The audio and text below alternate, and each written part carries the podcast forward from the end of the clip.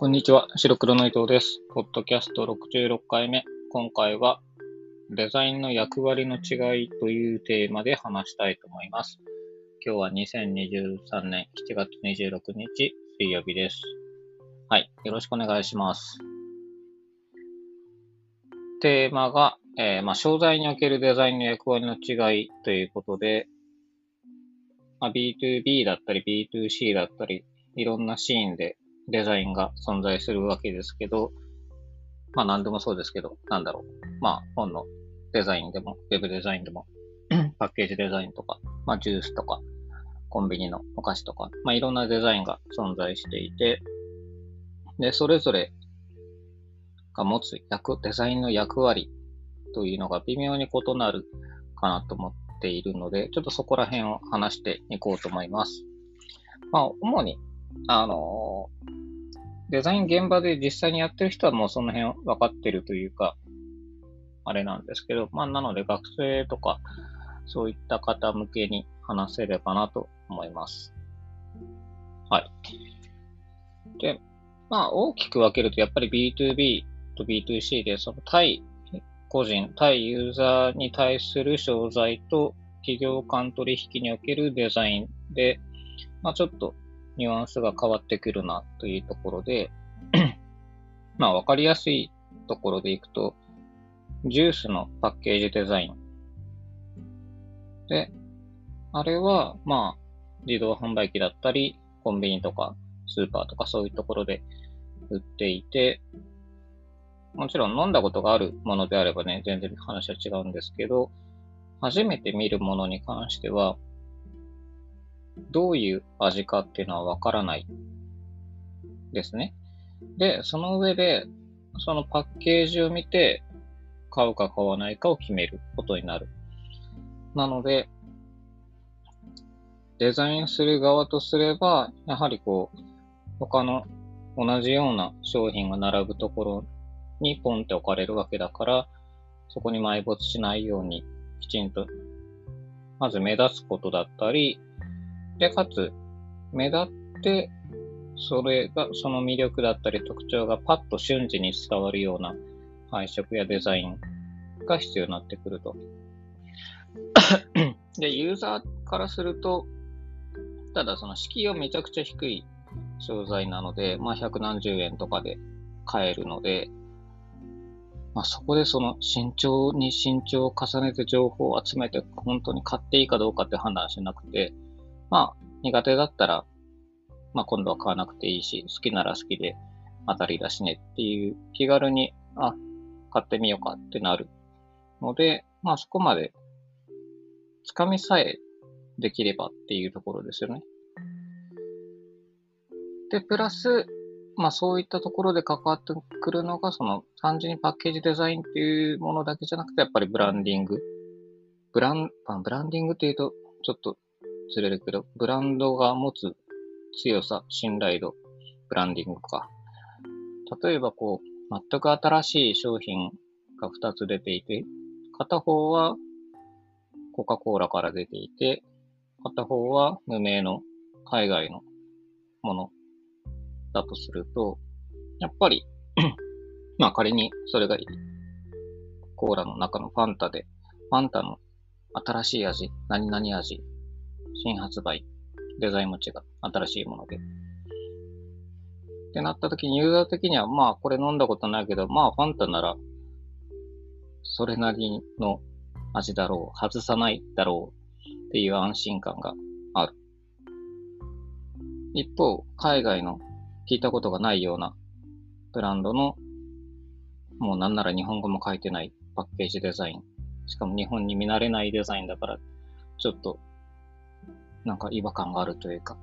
おどろおどろしかったりもしたい。で、なると、ちょっと手に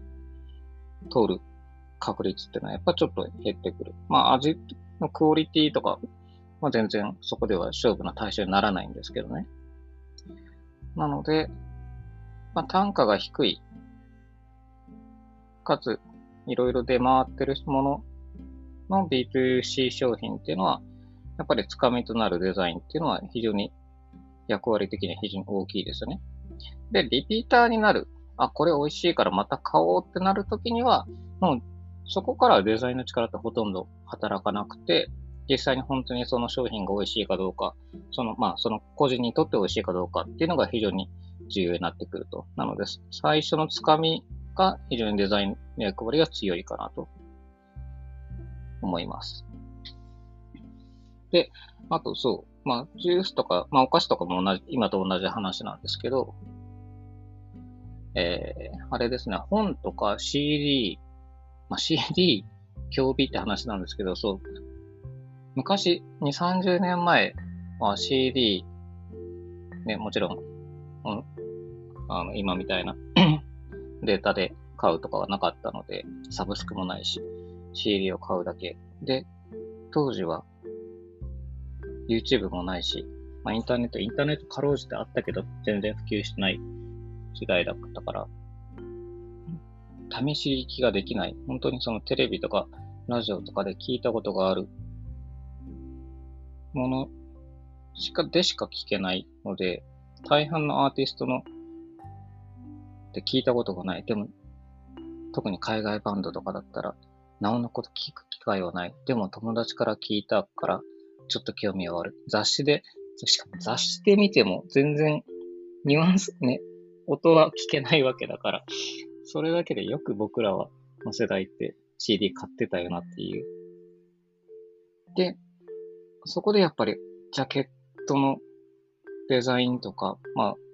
裏も含めて、なんか、好みに合いそうな雰囲気がするっていう、ただその一点で選んで買ってた記憶がありますね。で、なので当時はやっぱり今話したジュースとかと近い、まず見た目のインパクトだったり、というのも含めてデザインの意図があったと思うんですけど、でそれが今は、まあ、もちろん今も CD あるけれども、どちらかというとサブスクだったり、データで買うのが主流になってきていて、CD 自体を買うって機会は激減していて、なので CD のジャケットデザインってもちろんある、もちろんばっかり言ってるけど、あるんだけれども、あの、目を引くとかそういうことよりかは、今はきっとその、まあ、ファンに向けて作ってるような感じですよね。その、もう、規定の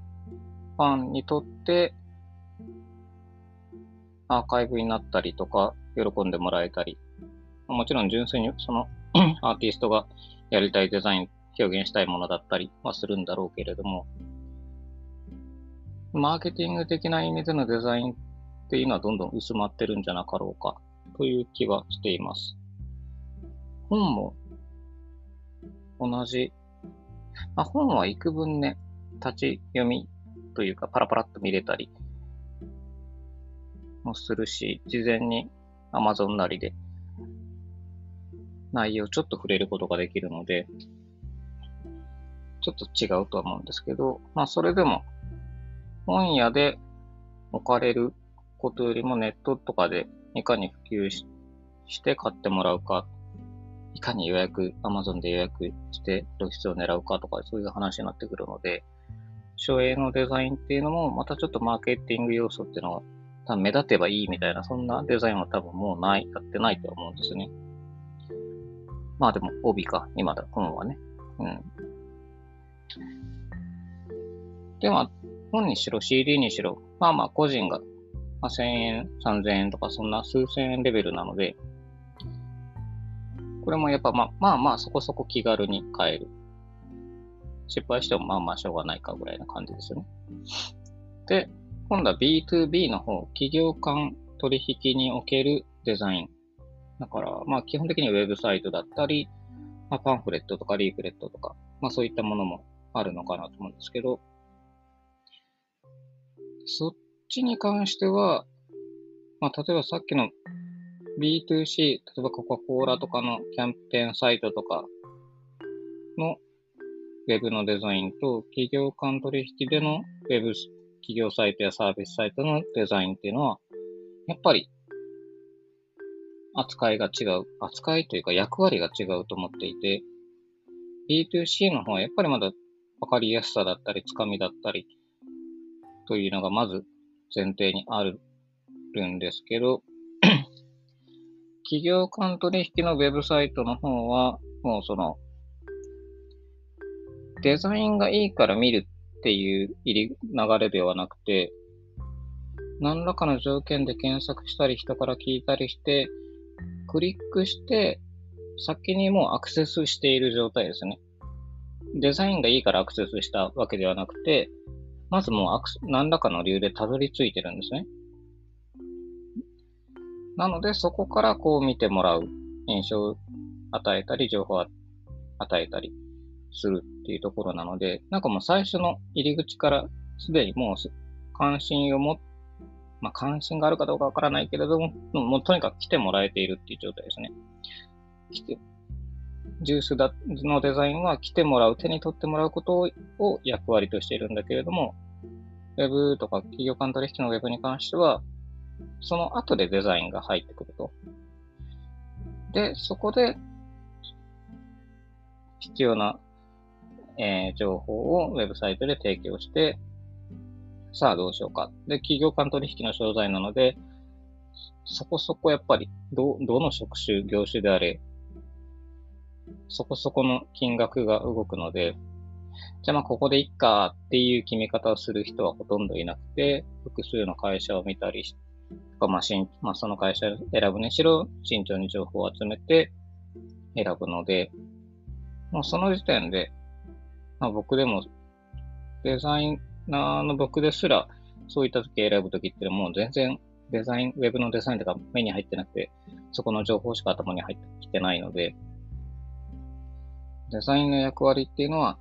まあ今その衣装的なデザインの役割っていうのは、非常に重要ではない。まあコンテンツを邪魔しなければいい。まあ、本当にデザインが悪くて見づらいとか扱いづらいっていうのは NG なんですけど、ごくごく普通のデザイン状態であれば、そんなにデザインの力っていうのはそこまで求められないんじゃないか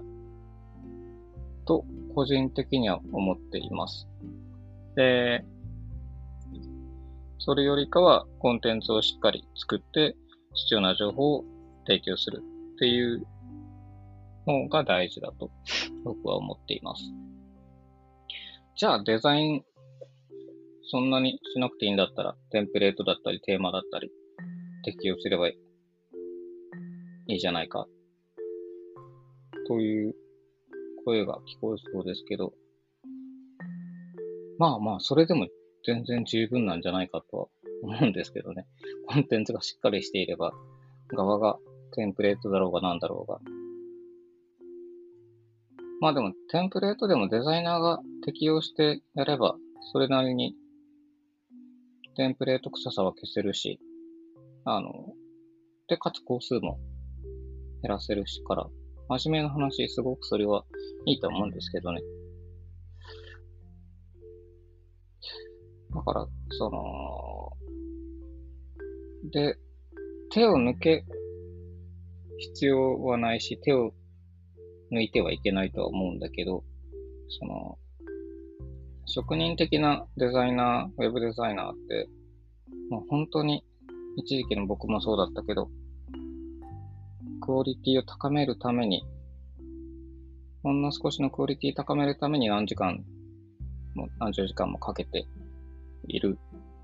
いた、いるんですね。で、非常にこう職人的な作業であって、当時の僕はまあそれがイコールクオリティに、になって、まあ、コンバージョンというか、最終的にお客さんのためになるというふうに思って作り込んでいたんですけど、